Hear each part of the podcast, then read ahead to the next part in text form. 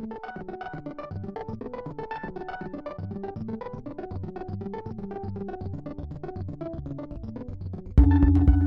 and welcome to the Film Comment Podcast. I'm Violet Lucca, digital editor. Many filmmakers today straddle the worlds of fine art, documentary, and experimental cinema, pushing the boundaries of nonfiction film to redefine and challenge its form. Now in its third year, Art of the Real, a series co programmed by Dennis Lim, head of programming at Film Society of Lincoln Center, and Rachael Rakes, programmer at large at Film Society, offers a showcase for nonfiction, narrative, hybrid, and experimental films from around the world that loosely fall under this umbrella. I was joined by Lim, Rakes, and Museum of the Moving Image Associate Director of Programming Eric Hynes to discuss this year's wide ranging lineup. The works we discussed in the series include the Bruce Baillie retrospective, Ben Rivers' What Means Something, Mauro Herce's Dead Slow Ahead, Brett Story's The Prison in 12 Landscapes, Sergio Oksman's O Futebol, Chantal Akerman's No Home Movie, Ju Anqi's Poet on the Business Trip, Andres Duque's Oleg and the Rare Arts, Roberto Minervini's The Other Side, Im Heung-soon's Factory Complex, Thom Andersen's The Thoughts That We Once Had, and Hassen Ferhani's A Roundabout in My Head. We go to our conversation now. Hello and welcome to the Film Comment Podcast. I'm Violet Lucca, digital editor, and today I'm joined by Dennis Lim. who is I am the director of programming here at the Film Society of Lincoln Center. Eric Hynes, Associate Curator of Film at the Museum of the Moving Image, as well as a writer for Film Comment. Rachael Rakes, the programmer at large at Film Society. Great. Thank you all for coming today. So, we're going to be talking a bit about Art of the Real, which is th- this is the third year that the Film Society, Dennis and Rachel, have put together a program encompassing hybrid documentaries, documentaries, and this year, recontextualizing Bruce Baillie's work in a nonfiction context. Can you talk a little bit about what you feel like makes this year's program unique or different, or how the series has evolved over the course of the past three years? I think jumping on the the Bruce Baillie bit that you mentioned, um, I think maybe, maybe similar to showing the Agnes Varda last year, or someone who like you know sort of bounces between documentary and fiction. This year, um, we were thinking about someone who you could think about as kind of an experimental ethnographic filmmaker, but who's been largely thought of as sort of straight up avant-garde pioneer. So yeah, we were really interested in, in recontextualizing that and, and like seeing these through the lens of documentary or ethnography. Um, and the, the program that Garbiñe put together was, you know, sort of a, like was a nice way to set that up. Yeah, I should say the program was organized by Garbiñe Ortega. It's going to be a touring program. It's kicking off here, but it's going to a few other venues uh, in the U.S. and also internationally. And for us, I think the the impetus behind Art of the Real was always to expand the field, to expand the definition of documentary. So it did always make sense to put together what we thought were the strongest nonfiction films of the past year that took some risks in terms of exploring formal language, but to also show, as you said, some hybrid films, some fiction films that have strong documentary aspects, to show experimental work um, that has, you know, documentary component to it. And Baillie seemed like uh, somebody who is.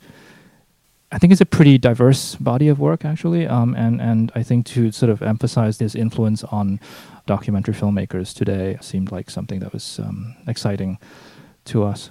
Well, Rachel, could you sort of talk a little bit about Baillie's work for people who aren't familiar with it? Like Anna said, it kind of it goes all over the place. He started out making um, on the West Coast, making these kind of idiosyncratic short 16 millimeter films that were like these kind of like experimental portions of people he knew with different elements cut in. But he's also made kind of uh, biographical films. One of his best known films is uh, Castro Street. That's sort of like this, you know, experimental experimental city symphony, but then that kind of expands into into the essayistic as a founder of Canyon Cinema with Chick Strand, uh, he was just incredibly influential on um, other people who were kind of taking up the camera themselves at, you know, in the early mid 60s, early 70s to, yeah, to, to sort of make their own work. And, and also, um, you know, his big thing was not only making your own work, but actually presenting, like taking, taking the reins of, you know, distribution and exhibition yourself. So creating an environment to show that and, and having control over that, which I think is really important too. I think he's also a really influential figure on, I think, some, you know, really key filmmakers like Apichatpong, Satoko, um, and Ben Rivers, um, people like that. So I think to trace his influence on them seemed like something that would make sense in the context of this festival. And you know, I think last year we don't. Sometimes we have a, a director retrospective. Like last year, we also had a, a, thematic program on on reenactment, which seemed like something that was relevant to the conversation around documentary at the time. And Bruce Baillie is actually going to come, so we're very excited about that. And, and I'm going to you know pair him up with some hopefully in, interesting scholars, filmmakers to talk about his work. So you mentioned Ben Rivers, whose film "What Means Something," a portrait of Rose Wiley, the English painter, at her home in Kent. Uh, it's one of the opening night films. Can you contextualize Ben Rivers' work? Because his career reflects someone who's straddling the experimental film world and the art world. Yep. And documentary, I think, yeah. in, in, in, in many ways. This is, um, you know, as you said, it's it's a film about Rose Wiley, and I think um, portraiture is sort of something that, that Ben has explored in, in a lot of his films. I think portraits of solitary figures in many ways. Um, but this also, I think, it's maybe seems to me a little bit less experimental. It does it does uh, than than some of his um, other shorter portrait films. This I think does sort of fall within this um, the category of the like art artist, you know, mm. bio um, documentary. But I think there's something really very special and very tender about the relationship between the filmmaker and the subject in this film uh, that that really comes across. I think Ben's relationship with Rose Wiley, I think, is is a big part of this film, uh, and I think there are these really lovely scenes of her at work too. I think it's it's a great portrait of like you know work, what what what artistic work yeah. process is because it's such a overly romanticized thing in film, and yeah. then you actually see in real time an artist creating something and it's yeah. so completely different and it allows not just watching her create it allows her process to breathe and also the piece that she's creating to sort of breathe and come into being and it's fascinating but also i would say it's as mu- it's also a portrait of her home yep. and which is integral to her work mm-hmm. and you know landscape is such or portraits of space or explorations of space are sort of come into the program with things like um, Dead Slow Ahead or The Prison in 12 Landscapes, which I know, Eric, you were taken by. I think that film is, I think it's rare, but I, I don't know if that's exactly even what is, is most applicable here. But it, it's, a, it's a moment when I think that the formal gambit completely there's a great match between the formal gambit and what it's actually communicating, mm. what the the subject that's being explored. I think sometimes films can be formally incredibly compelling, but maybe the subject seems secondary, mm-hmm. or vice versa. I think it's a it's a mm-hmm. moment where I mean it's a film where, where that really really works out. Um, and even you, you, see the title, you see the, the the prison in twelve landscapes. You think it's going to be regimented in the idea that there's going to be twelve parts of equal length, perhaps, and that's actually not the way it is at all. It's ragged in a really great way and surprising as a result. So you're not actually waiting for the five minute mark, say, when the next part, the next landscape might arrive. Right. In, in, instead, each one of those landscapes has its own shape and its own style sometimes. And as a result, like when it actually gets to pressing a little bit harder on this notion of the American prison mm-hmm. um, is it far exceeds the bounds of actual prison spaces. When it presses a little bit harder on that notion, it feels entirely earned to me. So yeah, I was really taken by it. I was thinking about that idea of the you know the the match of a new formal treatment with a you know with like a touchy subject matter, and actually the way Eric spoke about it reminded me of oh football.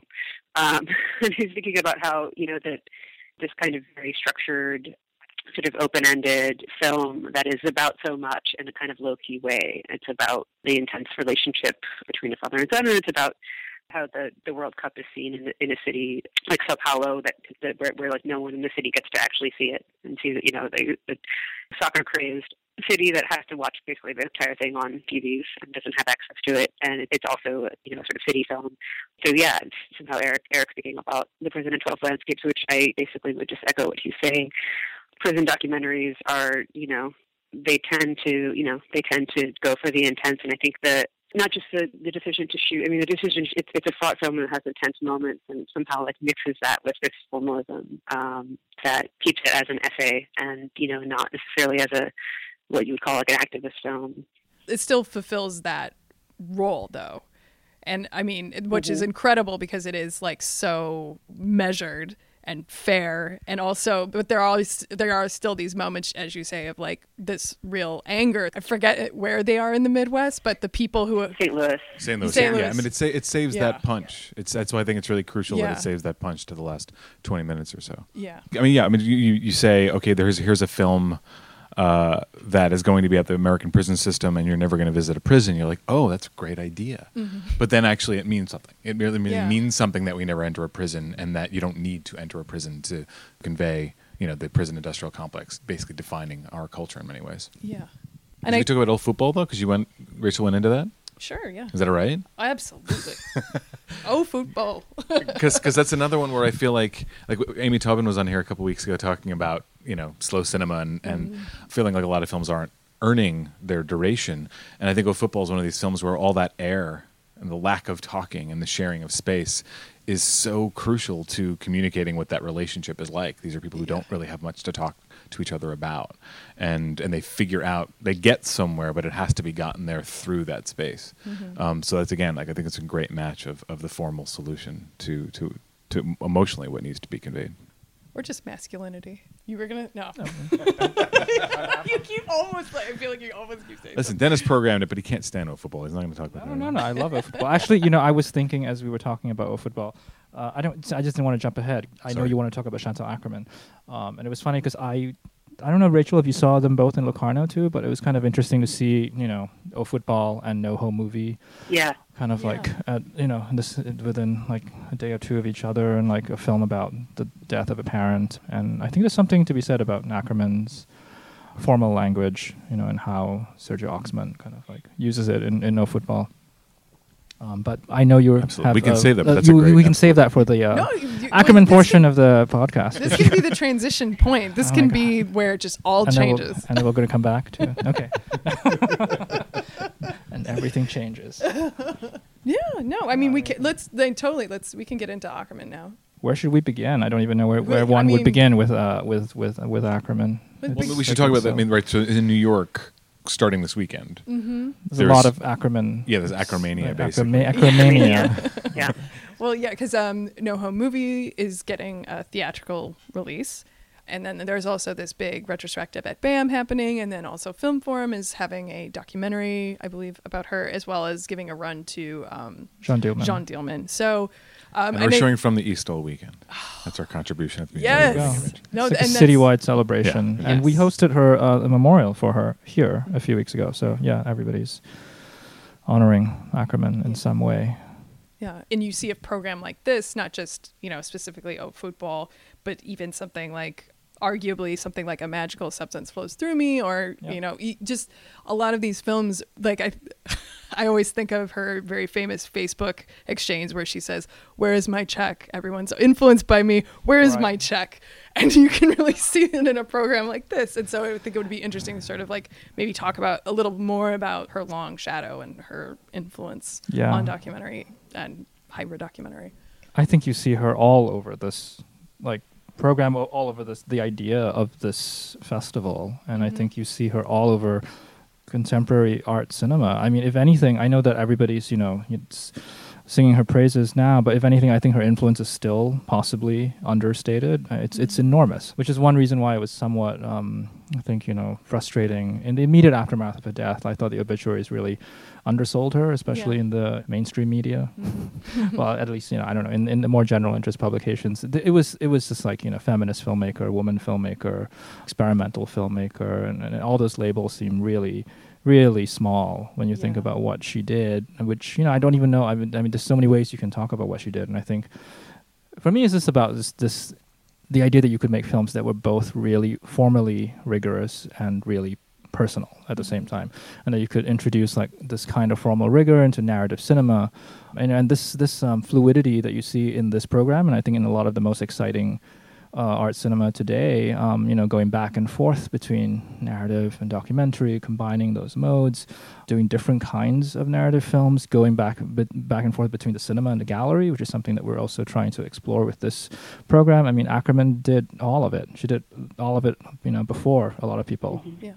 I talked to uh, Babette Mangolte, uh, her cinematographer, on several films through the early '80s last week, and you know, I mean, she's she's an amazing woman as well, and, and went from hello to talking f stops within like 15 seconds. Like she's a real DP. Like she um, is is an amazing artist in that direction. But she, I, I, I think, matching up a little bit with what we've just been talking about with the previous several films, is is the degree to which the the formal uh, investment was had a real purpose to it, you know, and you're describing her sort of moving from one genre to the next, or one form to the next, one length to the next, one physical space to the next, and how that it's about being able to do that and, and being curious about exploring all those realms, but it's also being unbound, making sure that she never felt unbound, that to be uh, that it was it was important within films, but also between films and between works, and that had a lot to do with her being a woman. You know that the idea of, of of being able to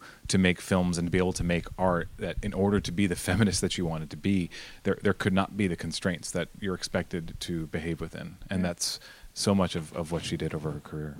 Like a tribute to her, I read recently. There's a quote from her where she's she says, you know, she's kind of talking about expanding to starting to make films for for museums uh, or going to Garrett Wells, and she says something like, you know, I, I treat every new project kind of as like as like a kid's game. If it goes wrong, it's no big deal, and if it and if it goes, you know, if it goes right, it's amazing.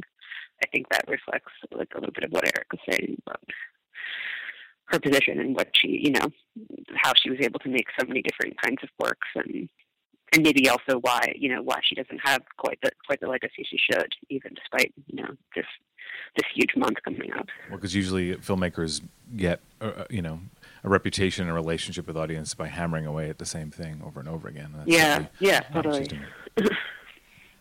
a, a topic or a theme that sort of recurs in Akerman and doesn't actually get discussed very much, which is odd in, in relation to her work, is you know her faith and her relationship to being Jewish, and that you know, um, it, and it's totally a part of um, D'Est, and it's totally a part of this final film where she is asking these very difficult questions of her mother before her mother dies, and seeing her mother get uncomfortable or maybe not want to get into that um, sort of thing, and it's uh, you know, I think that sort of um, you know, again, it's personal, but it is it does have this really large I don't know. It's it's touching on something larger than any of us. You know, it's it's touching on something the event of the 20th century.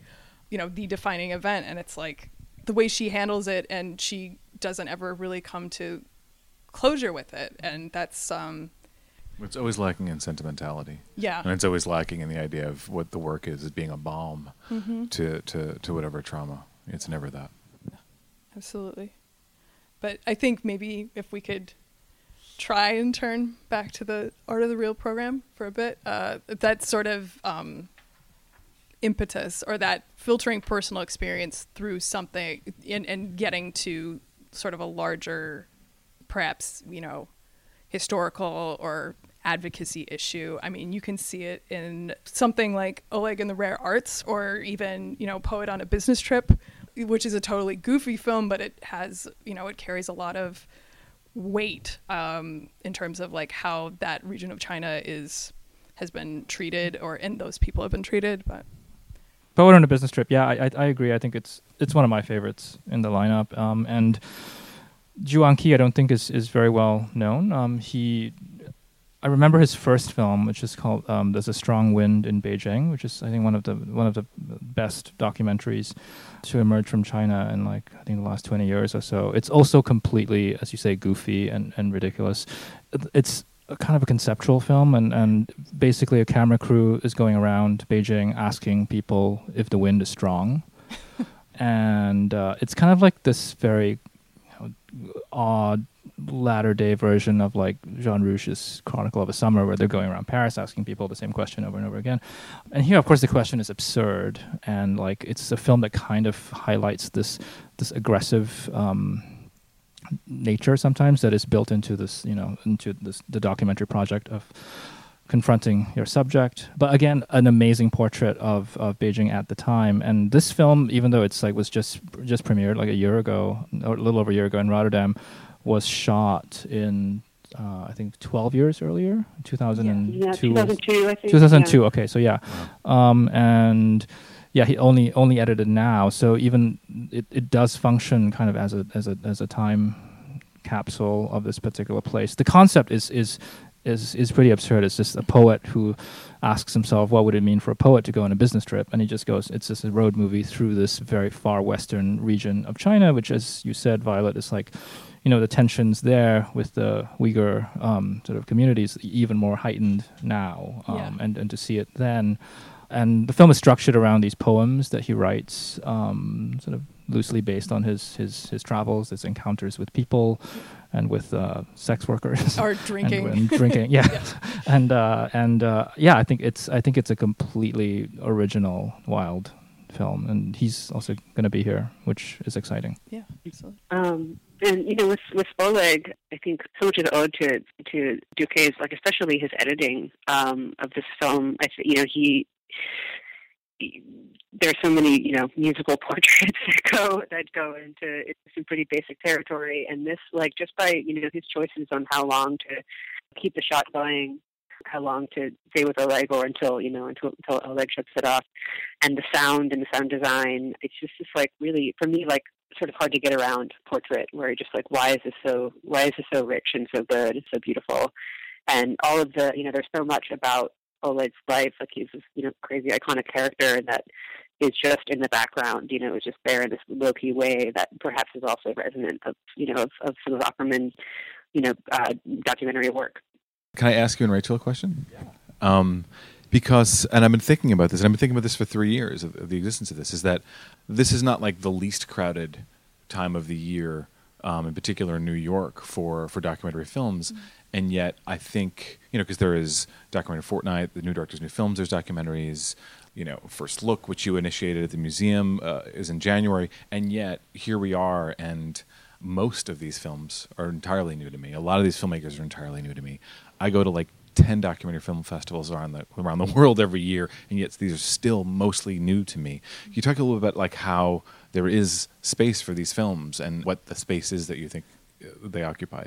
um, what do you mean what the spaces that they like where they're where they're found where they you know like Well, I mean, What are their you could talk about that, but I guess I mean what- like the idea that there's there is an identity here. There's a distinct identity, and what you think Uh-huh. of that as being, because it's not just another documentary festival. It's it's it's it's something a bit different. I think part of the answer is in your question, right? About like, I mean, we we are really trying to find stuff that's both from, you know, for instance, this year we tried to find stuff from the art world. We went to, we both went to the Venice Biennial and saw stuff there, but also, um, I think trying to go to more international festivals that aren't focused on documentary and finding things that that either are, are positioned as of crossover work, so that we, you know, that, or that we can find, you know, can find like enough enough bits of sort of the documentary both in Yeah, it's an interesting question. I mean, you know, certainly time on the calendar. Yeah, we do think about that. Like, you know, coming right after New Directors, which also does, you know, this year we showed like Zhao Liang's Behemoth and Salome Lamas's El Dorado, which are certainly films that could easily have lived in Art of the Real as well. Um,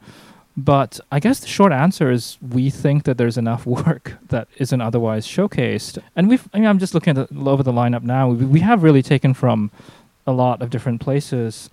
You know, the opening night films, Roberto's film, Minervini's film premiered at Cannes last year. Right. Um, ben Rivers' film is a world premiere. The cl- closing film, Jumana Manna's film, just um, just premiered in in Berlin. Um, so we have pulled from a lot of different festivals, and I guess in terms of sensibility, I don't know. I think I think we share a lot with um, other documentary, so certainly certainly some documentary festivals in uh, in Europe. I think um, you know FID Marseille, uh, and Doc Lisboa, and uh, CPH:DOX. There's some I you know there's a handful of films from each one of those festivals here, and, and I think um, I find that there's just so much work that fits within this.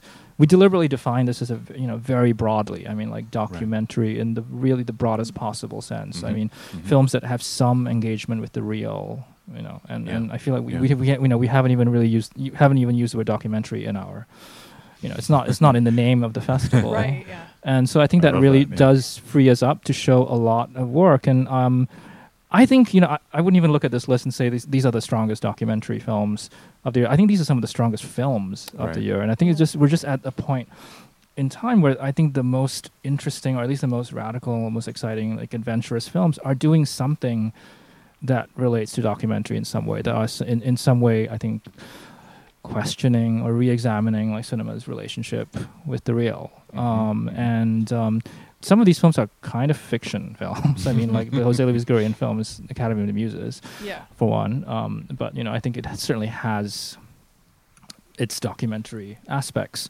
I think it's it has to do with just this uh, this um, big tent. It's a it's sort of a big tent approach, and, and I think you're right that it does somehow still result in in uh, a festival that has a certain identity. I think all these films are doing something Mhm. interesting with form as it relates to content, and I think that's something we we've we were very much in agreement with uh, with each other when we when we thought of this idea, and I think there's a lot of great documentary programming around, um, but we thought maybe I don't know if, if there's another showcase that you know for better or worse I guess, defines it as broadly as we want to Mhm. here. Do you feel like that need to sort of be formally more formally ambitious comes from the fact that documentary is so thoroughly saturated into everyday life? Because or just that just the way in which, you know, video is everywhere or is it or do you see it as part of a an earlier tradition of something like Jean Rouch was doing or? Yeah, I mean, if you think of, you know, I think the greatest early innovators of cinema were, like, in some ways, documentarians. If you, you Yeah. b- before Rouch, if you go to Vertov and Robert Flaherty and Jean Epstein and people like that were sort of en- at least engaging with documentary in, in, in, in some way. Yeah, I think I think the the point about documentary being everywhere is certainly uh, an interesting one. I'm not sure there's an easy answer to that, um, but one reason we decided I don't know. Just Rachel, feel free to jump in at any, point. Um, we we thought we thought that there was a need for something like this, is because even though there are notable exceptions, there I think there's, there's as I said, there's good good documentary programming around. For the most part, I do think that um, the the way we had come to define documentary, certainly in American documentary circles, had resulted in a pretty standardized language right. for documentary film, and that is evident in documentary funding and in documentary film programming. Yeah. So I feel like this, you know, that Or- was And you can see that in the UK too, where they have their own sort yeah, of definitely. It's even Yeah. worse in the UK. Yeah. Yeah, and I think a lot of it is television restrictions and uh, the needs of, of certain, that which just shape content a certain a certain way.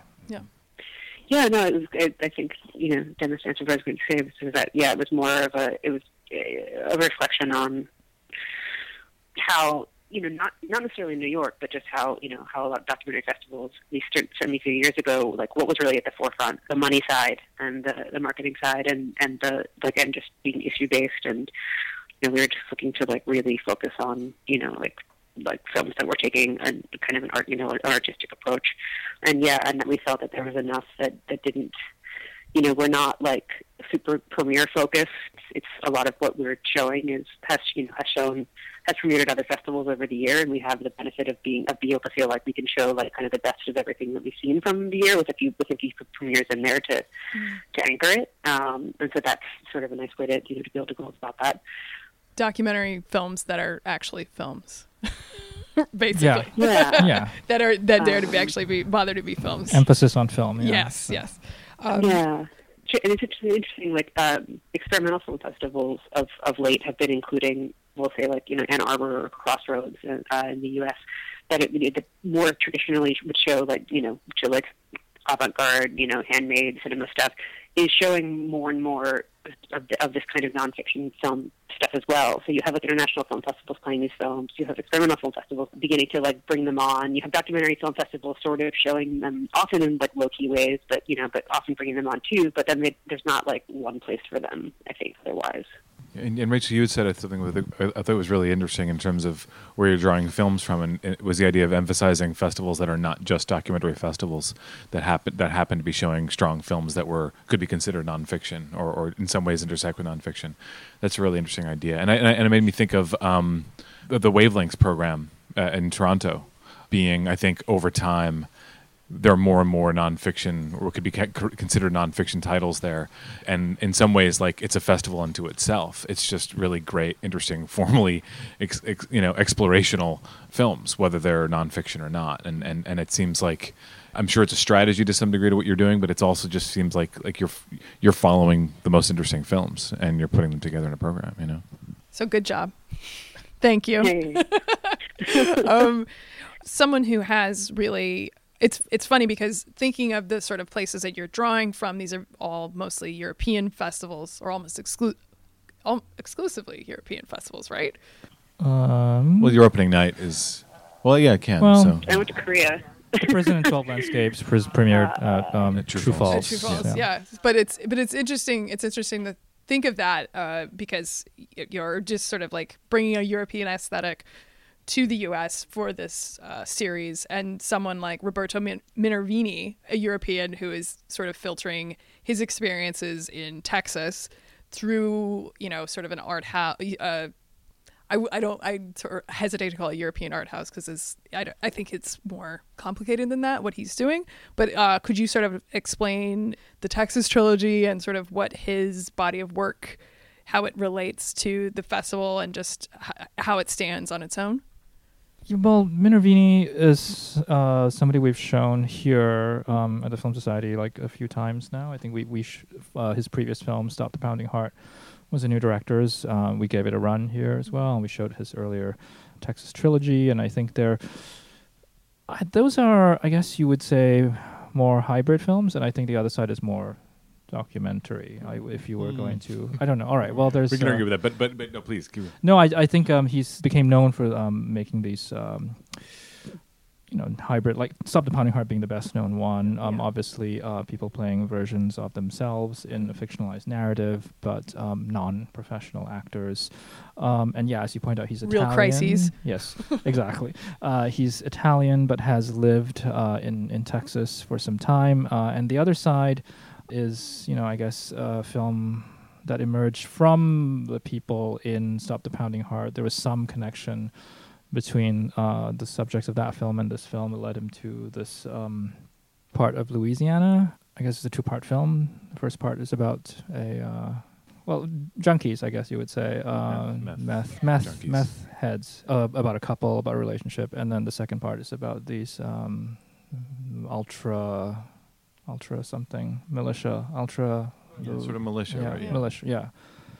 And- Um, yeah, and- prep, like kind of prepper slash yeah. yeah i say that only because uh yeah obviously i think there's um depending on how you want to classify documentary and fiction um I, I just meant in the sense that there's like fewer like kind of you know there's like not a, a constructed narrative here necessarily although obviously there's um staging and direction i guess you would probably say Yeah, I mean the the the opening shot, which I I think there's so much crazy there's so much craziness that happens in that film that I think people forget about the opening shot by the end.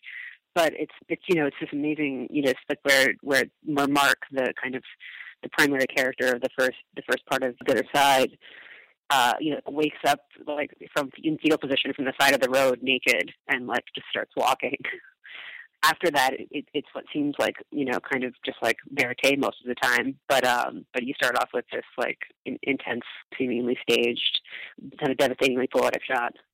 I guess there's a couple of ways of that I think about some of these issues around it. I mean, I, I think the movie's extraordinary. There's like a deep collaboration going on, you know, that I think that there's an intimacy that's established and a sort of shared mission to some degree that clearly is behind what we're seeing.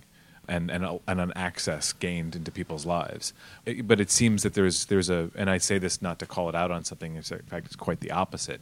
I, I think there's a creative creative collaboration going on between subjects and filmmaker mm-hmm. Mm-hmm. that that are creating some of these tableaus and sort of getting the shots, Yeah. the extraordinary shots that only are available when a subject allows that intimacy. Yeah. And so, whether it's a planned shot, whether there's a discussion, I'm going to get this type of shot, or I want you to do this sort of thing for me, um, that involves performance to some degree. Mm-hmm. Um, it comes from the intim- the actual real world inti- intimacy that leads to that.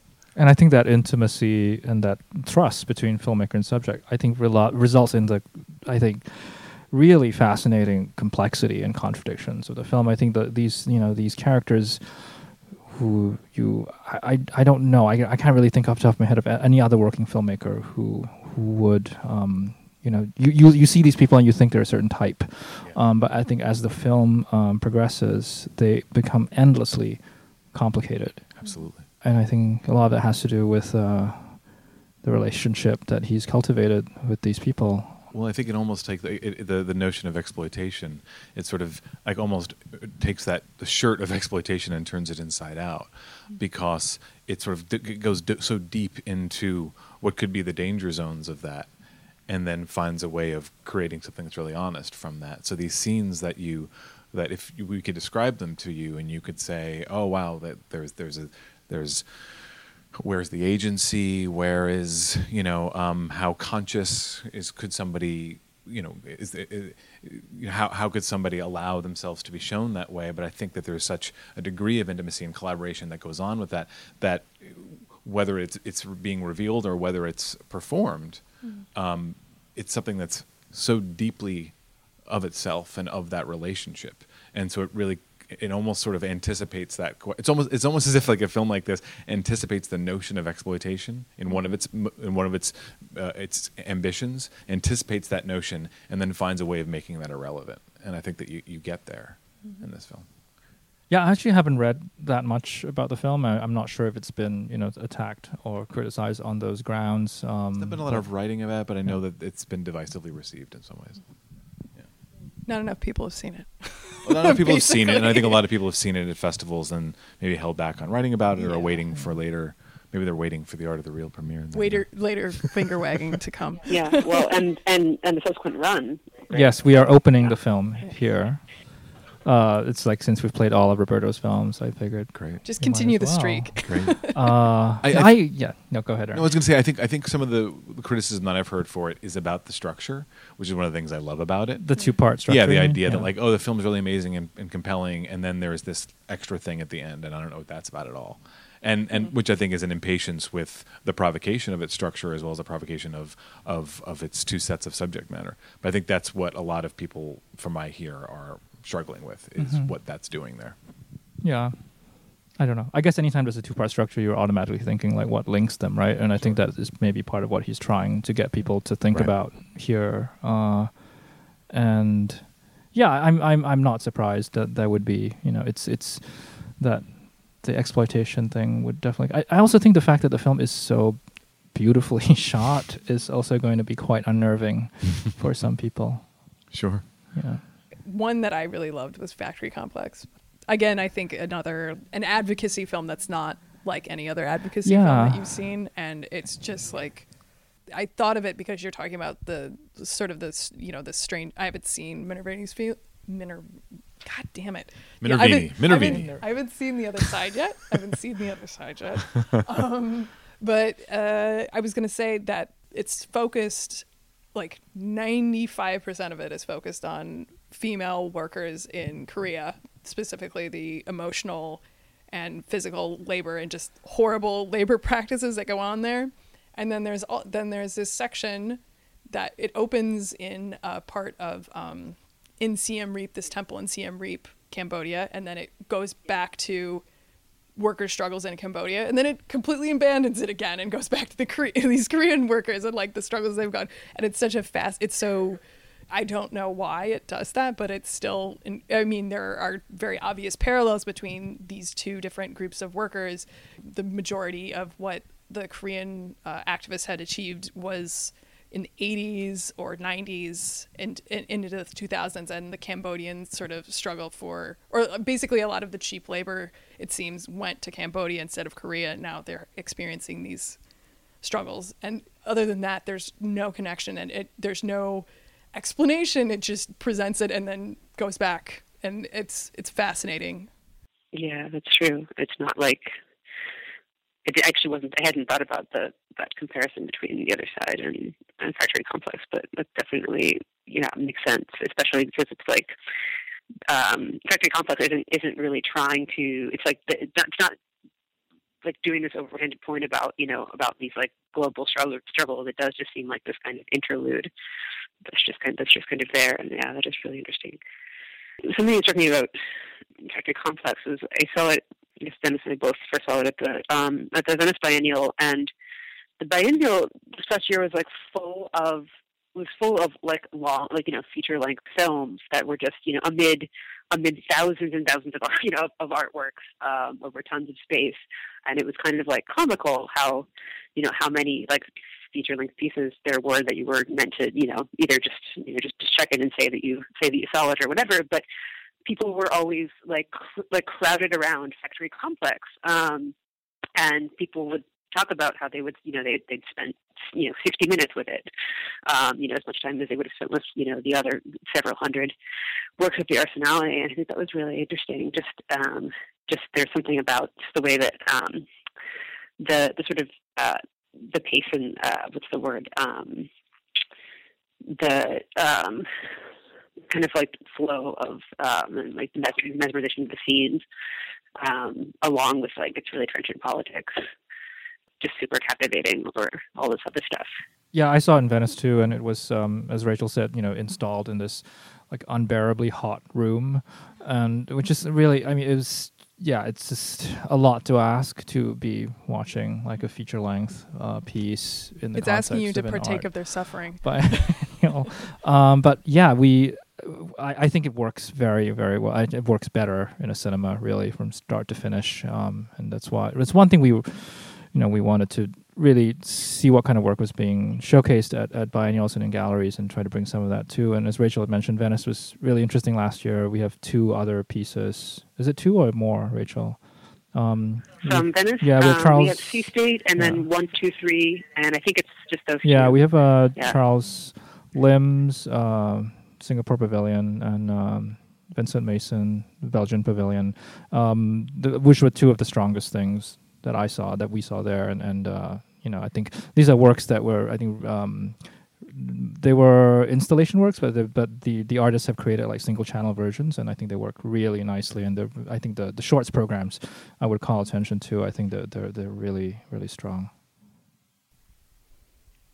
Is there anything else that you die, dying to mention before we end, Eric? No, I've, just, I've just I've just been sort of looking. I've been spending time looking through the list and and and and and just sort of seeing certain things come through. And I, am there's, there's, how many there's a how many archival based fi- films are in it? I see two at German least. Youth, uh, German the Youth. Jean Gabriel Periot film about um, the Red Army. Mhm. Uh, what else do we have that's archival? Well, the Thom Andersen. oh yeah. Well, the the Thom Andersen has is is Um, definitely if you could call that. Uh, uh, Eric, have you seen that? No, I've About not. Something No, and he's It's- coming in, which is It's, I exciting. mean, you know, Yep.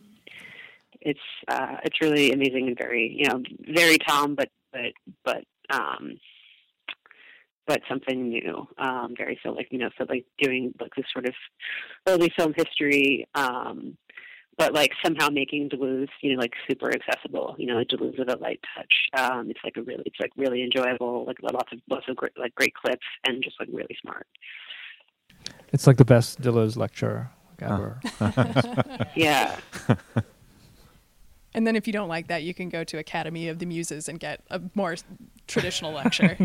yes, definitely.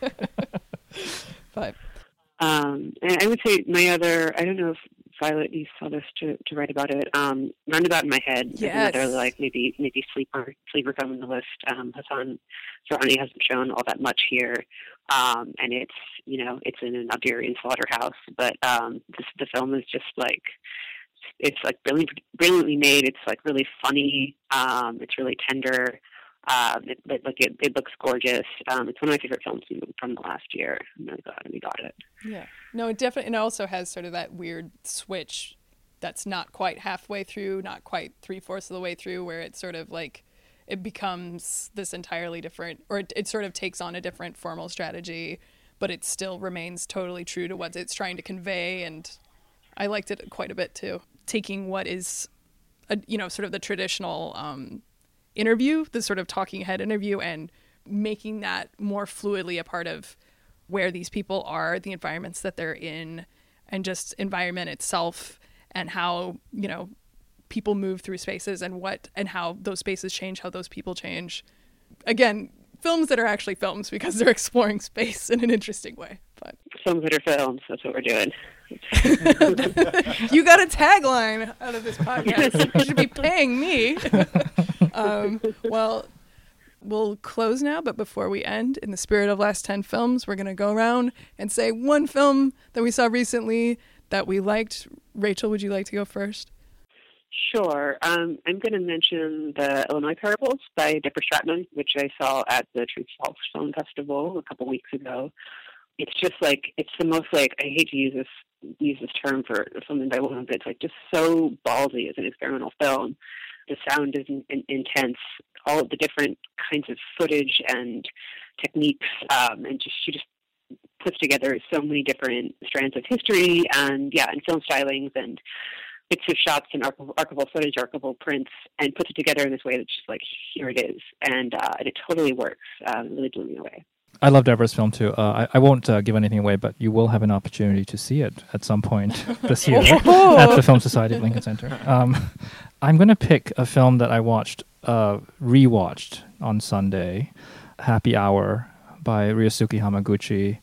Um, that was the new director's new films, uh, and I think it's notable that I very happily rewatched this film because it is 317 minutes. Um, it's nearly five and a half hours. Um, it's a film by this Japanese filmmaker uh, who's made a few films, Passion, Intimacies.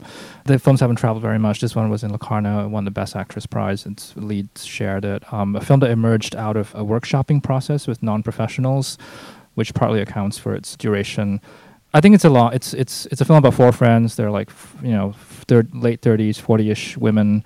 I was speechless again, like watching it the second time. I think the things that this film does with duration are really fascinating. Um, you're used to long films being demanding or slow or you know like rigorous in a way that is not necessarily audience friendly. Um, this film really moves at an amazing clip, and then there are these like extended real time and somewhat documentary sequences dropped into the film that are like well over half an hour and completely I think they're crucial to like the, the, the dramatic and sort of like thematic meaning of the film. Um, I think it's an amazing film and it's really great to see like 150 people watching it completely absorbed in the Walter Reade here on Sunday. So that's my choice.